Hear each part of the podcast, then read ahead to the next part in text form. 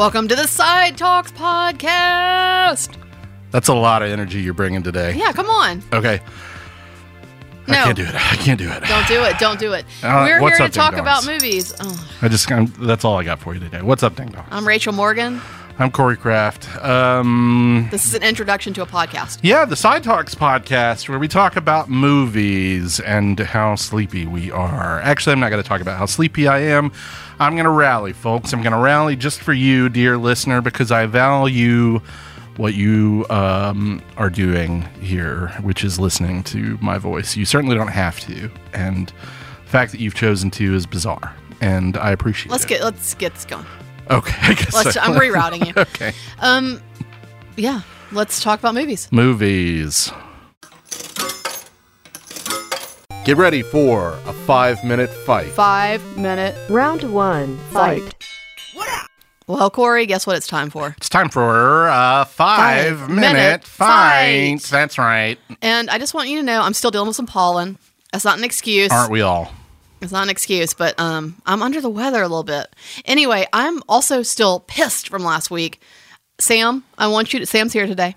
I want you to know that at some point here, I want you to listen to the Demi Moore five minute fight, and then I want you to to weigh in because Brad was wrong, and I want a second opinion. So, in a moment, we're going to play some hype music. Is your hype song this week Cry Me a River by Justin Timberlake? Shut the fuck up. Shut the fuck up. Actually, actually, Brad, could you go ahead and play my hype music in your face, bitch? In your face. I know I said Corey's first, but now I want in your face.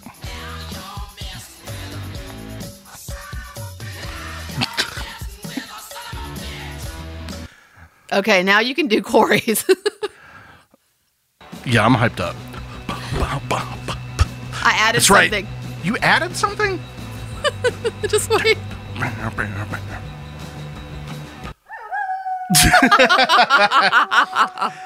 Got a little uh, TV on the radio and a wolf howl there um, because I have the music taste of a 36 year old hipster weirdo because that's what I am. I took some liberty. I took some artistic license with the uh, with the little snippet there. TV on the radio is coming after you now. But what are we fighting probably, probably because Start the clock. of your I'm bad bored. opinion on this movie that we're about to fight about. So the clock has started. We've both got our hype music. We won't always do that, but I think every once in a while we should throw that out there. All right, moo moo. Do you hear that? Do you know what's saying moo moo? A sacred cow, because you're Yep. trying to take down a sacred cow here today by going after, admittedly, a movie I hadn't seen until last week, so I can't really crow too much about its masterpiece. You status. agreed to argue this before you'd seen it? No, I no, I saw it last week. Oh. Um, but um, we're talking about Rob Reiner's 1986 masterpiece. Yeah, I dropped the M word. Stand by Me. Ooh, no child. I love Stephen King. I love Stephen King's novella The Body. I read it for the first time when I was Yeah, in high school, yeah. and yet somehow I had avoided seeing this movie until fairly recently. And when I saw it, I loved it. Um, look, Reiner is a filmmaker who has a lot of ups and a whole lot of downs, but when he was on fire, which is that stretch of time between, let's say, this is Spinal Tap and I don't know, debatably a few good men, Virtually all of those are bangers, and Stand By Me is no exception. This is a film that comes closer to capturing what makes Stephen King a wonderful chronicler of the youth and young life um, than just about any movie that I've seen. And the four kids are crazy good in this. River Phoenix is amazing. You know, Jerry O'Connell, Corey Feldman, Wil Wheaton, all four of them are Will excellent. Wheaton. Will Excellent. Wheaton is like it's like a pouring a bowl of cornflakes.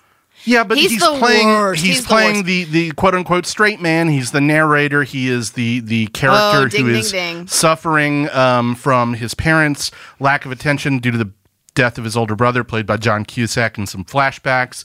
And then you've got Kiefer Sutherland. You just named two of my super, problems. Okay. Kiefer Sutherland, be, Sutherland being super menacing as the villain. I mean, this thing is just indelible. It's beautiful. It's really well written. It's really well directed. Lay out your problems. Well, my first problem is flashbacks. My second problem is narration. it's a Mm, The narration's bummer. good. This movie is a bummer. No, it really is like a. It's like a kind of a one of the mediocre episodes of the Wonder Years. Is what it reminds me of. Oh, fuck that. Come It really- on. it really is. Mediocre episode of The Wonder Years. This was my brother's favorite film for a good like you know couple years in his junior high school days. Uh-huh. It's a boy movie. It's cheesy. It's overly uh, it's overly sentimental. I did enjoy the short story that this is based Yeah, on. I did not enjoy this film. I, I don't think it's overly sentimental. I think it avoids a lot It's of the so sentimental like that. pitfalls. This is the tone of the, the tone like of the film. Is this? No, come on. It's not fun. It's It's, a, a- bummer. It's depressing, and it kind of Is promises it fun. Is it sentimental or is it depressing? it's both. Hmm. It's sentimental and depressing. That happens a lot. I disagree. You might have been depressed, but I don't think it's depressing. I was depressed because it depressed me. Mm. It's a it's a bummer. It's a bummer of a movie. Telling a story through a flashback is just a crutch. Telling a story through voiceover is just a crutch. And here we have both of those things working. It is it's just got this serious vibe. And you know what it what it kind of vibes like to me? Uh-huh. It vibes to me like, you know what? This is a sort of pre kind of sketchy outline of what I want it to be. I That's mean, how it feels. Yes, to some degree, but it kind of reads that way on the page. And also, I mm, where do I begin?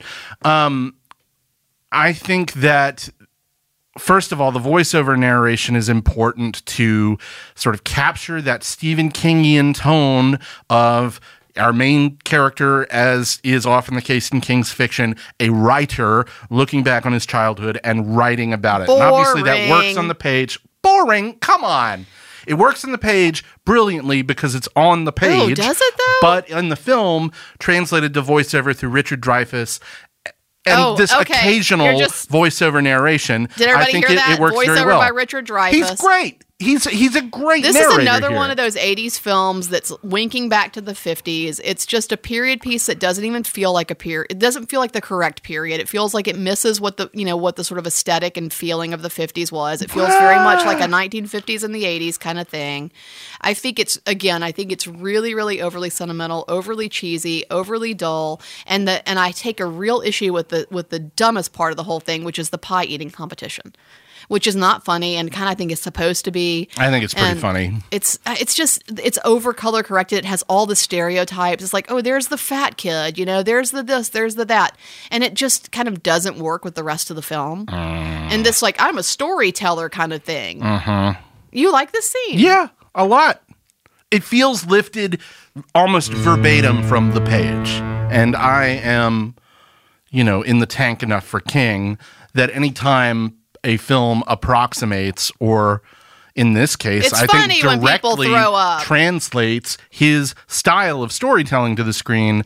I appreciate it a great deal, and I appreciated this movie. And I think this movie uh, is Forced rightly nostalgia. considered in the upper tier of King's adaptations. Feels like forced nostalgia. I disagree. Yeah, well, uh, they shouldn't have strapped you to a chair a la a Clockwork Orange and forced you to watch this. what That's that's like. the only It's what it reason it, was like. forced, I guess. Nobody's forcing you. You're not being marched into a theater. I think you misunderstood the words. kept going and yeah, going. it's misunderstanding the words that are coming out of my mouth, so I'm just going to let it go. Well, referee here. Um, I'm actually wearing a striped white and black shirt. You just can't tell. That's Um, true, he it's an is. audio only podcast.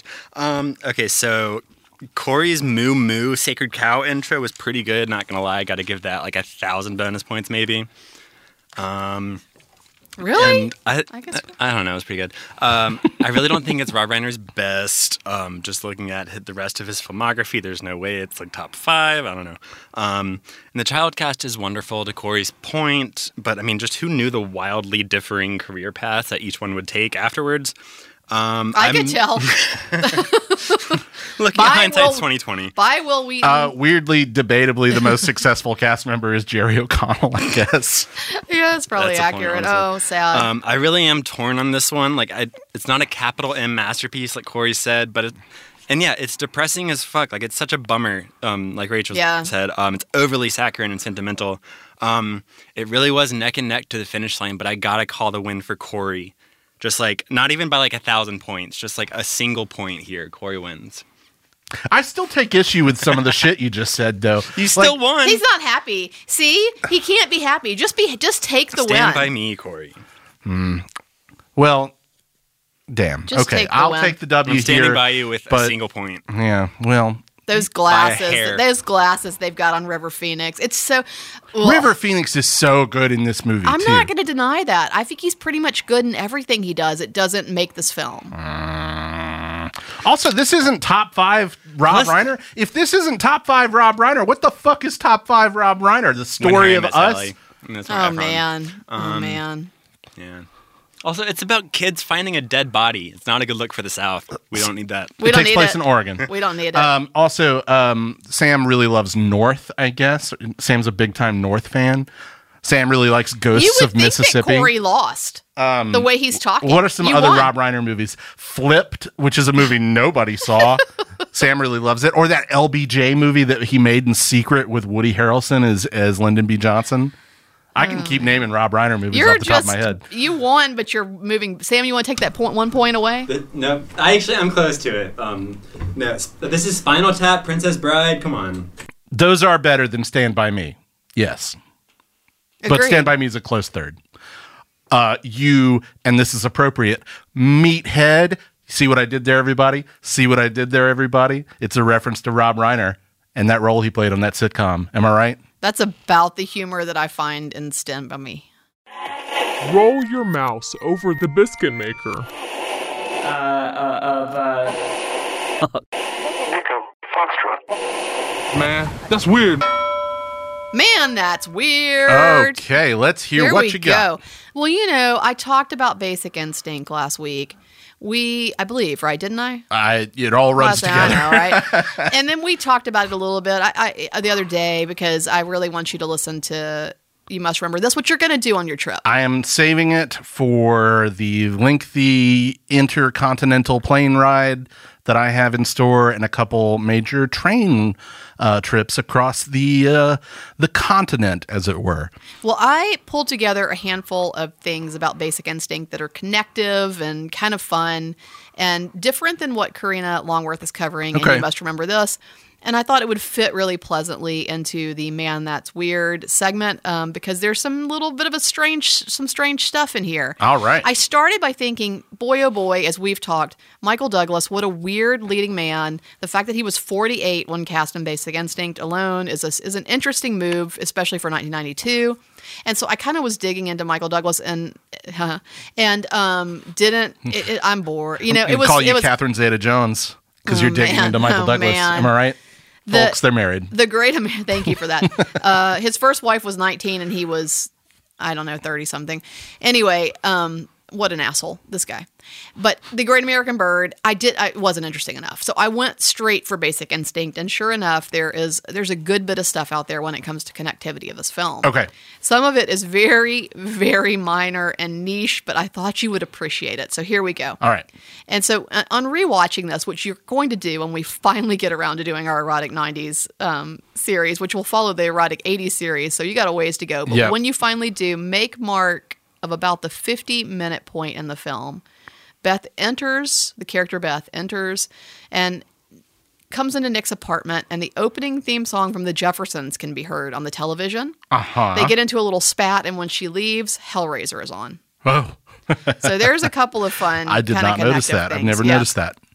Um, 41 minutes in, Nick is tailing Catherine on the Pacific Coast Highway. This Uh-huh. is a scene that you probably can remember very. It's, it's a very memorable scene, and passes a car bearing the license plate. You want to guess what it is? I couldn't possibly. Out of time. What a weird reference. That's it's bizarre. Spelled, it's spelled O U T T A T M, but clearly this is a reference to the O U T A T I M E from Back to the Future. yeah, weird. Why? I don't. I can't. There was no explanation of why. I don't know what that's all about. But oh, Paul Verhoeven, you're gonna do weird shit, aren't you? God bless him. Uh, it contains five actors that have been on Seinfeld. This film has so Wayne Knight. yeah, you got it. Um, okay. Shit. Is George Dzundza ever on Seinfeld? Because he No. feels Seinfeldian. It's okay. not listed at least. Um, well, then I don't know the other four. Uh, Daniel von Bargen. Yep. Yep. Okay. Stephen Tobolowsky, Yep. All right. Jack McGee, Jack McGee. Okay. uh, James Rebhorn. he was on Seinfeld? I guess I don't says. remember that. All right. What right. it says. So, you know, here's another kind of fun one. Director Paul Verhoeven, Mm-hmm. our uh, one true love, had previously directed Miguel Ferrer.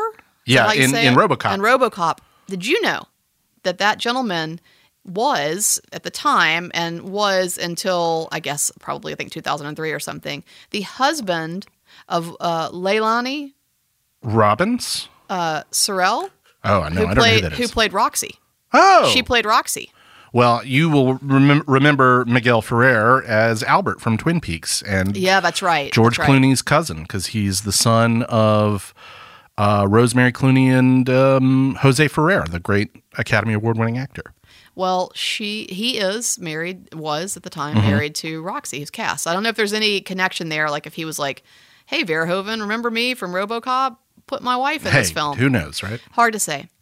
You're gonna really appreciate this one. Okay. Tom Guiry's older brother snuck the main cast of The Sandlot, which the timing seems weird to me, but okay, Uh huh. into a screening of Basic Instinct once filming was wrapped. so, like as a wrap party kind of a thing. the Sandlot. Then, can you? I would love to see Basic Instinct with the cast of a Sandlot. Like now or in No, no, 1992? when they were like twelve. yeah, exactly. Like now, it's just like I'm in a room with a bunch of 45 I, year old men. I but- don't. I definitely then, don't want to be there now. That that that is really amusing. The keychain that Dr. Garner throws down, this is around the 54 minute mark as well, is a Uh-huh. Bart Simpson keychain. Yeah. So there's a Bart Simpson reference. Yeah. And then I just have a list. There's also, we may come back with a man that's weird about Basic Instinct too, because just the fact that that film exists alone is weird. And I've never seen Basic Instinct 2. It may be a contender. I'm about to put it on because it may be a contender for Bad Movie Night because I it won a bunch of Razzies, but also I played the trailer for Basic Instinct 2 before a Bad Movie Night movie, Uh-huh. and it is I'm just the trailer is like, do you know what I mean? Uh-huh. And it's like it's Sharon Stone, and she starts to move her legs apart, her knees apart, and it's like, like that's in the trailers. So I don't know. It may. I need to watch and see if it's you know if it's wall to wall what I think it is, and if so, we may put it on the screen for bad movie night. It's an it's an option, I think. uh huh. Uh, but I'm gonna probably come back with a with a list of weird ass shit related to that film because I started digging into that Wikipedia page and that sort of you know Google search, and there's some stuff there. Yeah. But I thought we'd end with oh my god on how many actresses turned down the role that Sharon Stone ended up taking, and I don't need to go into too much about how this film, what this film did for Sharon Stone's career. That's pretty much covered in the Right. You Must Remember This, which we recommend you go listen Kind to. Kind of a double edged sword for old Sharon, I imagine. Yeah, but you know what? Ultimately, it's the it was the good, the good, bright, sharp side of the sword because she made a lot of money and can you know continued to um, get cast in roles, and I think ultimately it did her a lot of good um, to be in this film. But yeah, I mean, you know, she didn't consent as uh, the you know the big trivia there, right? Being that she didn't consent to um, being having her you know entire um, vagina shown on screen, larger than life, if you will. Uh, Verhoeven did that in a very tricky, kind of nasty fashion. But ultimately, she had to sign off on it, Right. and she did. And there, anyway, again, you must remember this goes over that in quite in, a good bit of detail. And of course, she's written an autobiography that covers that Yep. in detail as well. But let's talk through just really quickly the actresses that turned down this role because of the script itself, the amount of nudity, the sort of suggestive nature of the character, et cetera, et cetera. Do you know any of them? Uh, I mean, I'm just going to have to guess based on who I think is high profile enough in 1992 or thereabouts to be offered this. Some weird shit in here. Um, okay, lay lay on me. Rosanna Arquette, That's strange. I think so too. Ellen Barkin, Less strange. Bridget Fonda. That makes sense. This might be the weirdest one of all because Okay. I just don't see it. Jodie Foster. Where is What? where is everyone's gaydar? What? What is happening? Do casting agents not have gaydar? And that was the year after the Silence of the Lambs, bizarre. when she is definitely not playing, you know, a a noirish sex pot No. character in any way. no. That's so weird. Just because? Do you think it's just because like Attractive lady. I she don't know. she proved that she was down for harrowing shit in the Yeah, accused or I guess whatever? so. Yeah, maybe. Oh, did you- hey, did y'all see that pinball machine scene? Yeah, yeah, that's yeah, that's that's what you want to look at when you're casting basic fucking right, instinct. right. Melanie Griffith, Makes sense. Daryl Hannah, Makes sense. Mariel Hemingway. Eh, that's odd, but I think it's a little odd. Jenna, but you know, I mean, come on. I guess but she had 80. done screen nudity Yeah. in that and personal best and things like that. Jennifer Jason Lee. I can see that based I on can see it, and also I can't believe Jennifer Jason Lee turned it. What has she ever turned anything down? Do you know what I mean? Well, She's like bend over, okay. had um had single white female was the year before, right? I think so. That yeah, So that's like. Bridget Fonda and Jennifer Jason Lee in that one, but that didn't require. I don't, as as I recall, nudity on either of their parts. Maybe I don't Jennifer think Jason so, Lee. but Jennifer Jason uh, that it, it could just be that she turned it down because of a scheduling conflict or something. Yeah. I mean, I think most of these were were sort of more leaning towards I don't want to do this because this role is questionable or right, whatever. right, right. But Jennifer Jason Lee also might have just objected to the you know sexist nature of the script question mark. Possibly. Um, Kay Lenz, Tatum O'Neal, uh. uh Michelle Pfeiffer, Yeah. Debra Winger, Uh, Kim what? Basinger. Yeah. Here's another weird one that I cannot imagine anybody thinking. Meg fucking Ryan.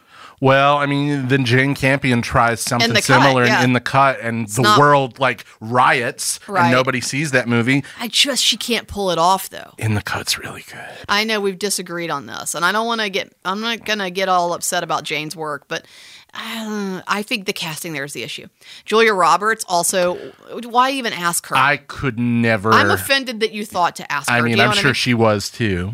Here's one of my favorites, and then I've just got one more to mention because of uh, kind of a fun double thing on this one. Uh-huh. But this one, you're gonna. This is gonna blow you out of the room. Isabella Rossellini.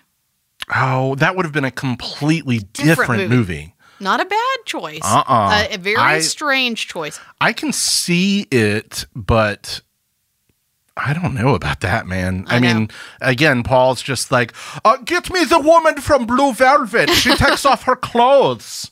She's pretty.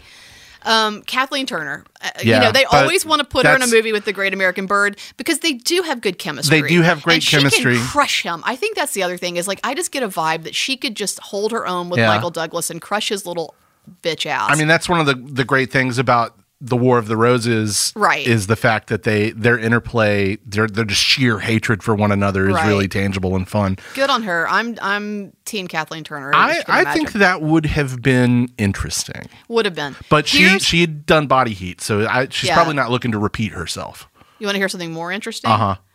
Supposedly, writer Joe Eszterhas, which God bless him. head to head with head to head. I mean, talk about some some fueling of some fires here. Head Uh-huh. to head with with our with our director boy here with with Verhoeven.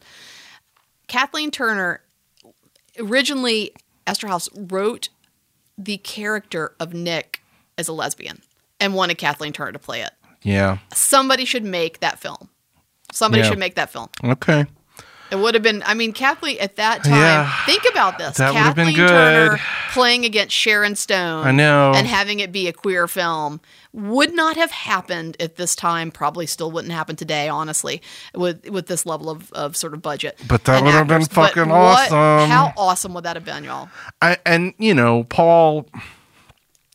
I, I, I guess in '92, you know, lesbians hadn't been invented yet, at least oh yeah, in the they, they. Um, didn't exist yet. It was it was another year before we had them. but Actually, by the time- Sharon Stone invented them in this film. Yeah, yeah. But by the time we get to like Showgirls and especially, you know, later in his career, you know, his most recent movie Benedetta, you know, Paul Paul likes to, you know, yeah explore that clear- territory. it's clearly he's clearly got a little lesbian fixation paul verhoeven my goodness but you know the writer too here doing trying to do some interesting things and also wanted michael douglas's character to be bisexual and michael douglas was like absolutely not. oh, come on, dude. he's That would have been a little would've been interesting. Bitch. oh he he does but he's not going to do anything interesting these are he's these are all like whatever he's like borderline trumper No, he's not. Come on, come on.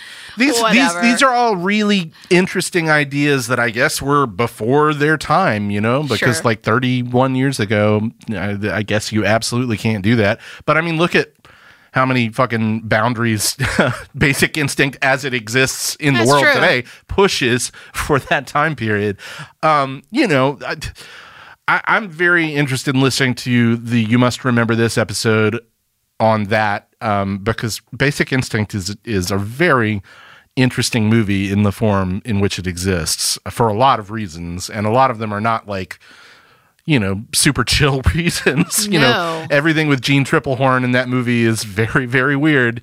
Um, but um, I, you know, that just makes it all the more interesting to think about. And that's Paul for you, man. You know, that's that's his whole uh, modus operandi. I'm going to provoke you in some really crazy ways, and and Basic Instinct totally does that. Well, the the podcast, you know, Karina's podcast, you must remember this, uh, goes over a lot of things, including the MPAA's role and the fact that, like, for example, that what they ended up, they never tell you what they want cut. They're trying Uh-huh. to cut back from an NC-17, and they never tell you what they want to have cut. But um, you just have to keep submitting new cuts, submitting new cuts, and apparently the idea of Michael Douglas's character going down on Sharon Stone's character was problematic. Oh, you can't do but- that. But we could show Sharon Stone going down on him. Well, I mean, So, you that know. was you know remember the whole controversy over Blue Valentine when that Right. received an NC seventeen. It was for the same reason. It was for Ryan Gosling going downtown on on Michelle on Michelle Williams, and you can't do that. Let's get some equality here. Well, no, I'm sorry, that's just not possible. And then the other question that comes up a lot is: Is this thing homophobic, or is it, or is it, you know, is it is it anti-queer? And um, you know, it's it. I don't know that. I actually will say that I don't know that that's a question that we can sit here and answer, and with all of the hindsight and the reflection and the body of work that's come from that in 2023. I mean, at the time. Considering the other material that's out there and the fact that there is hardly any, uh, you know, media at all Right. that doesn't depict um, you know queer folks as something other than killers it's it's tough it's tough Uh, Yeah. it's tough to weigh in now um, you know uh, whether or not the film is enjoyable good etc is a, is a different question but anyway that's what i've got for you on the uh, strange connectivity of basic instinct and uh, that's just that's just like scratching the surface Yep.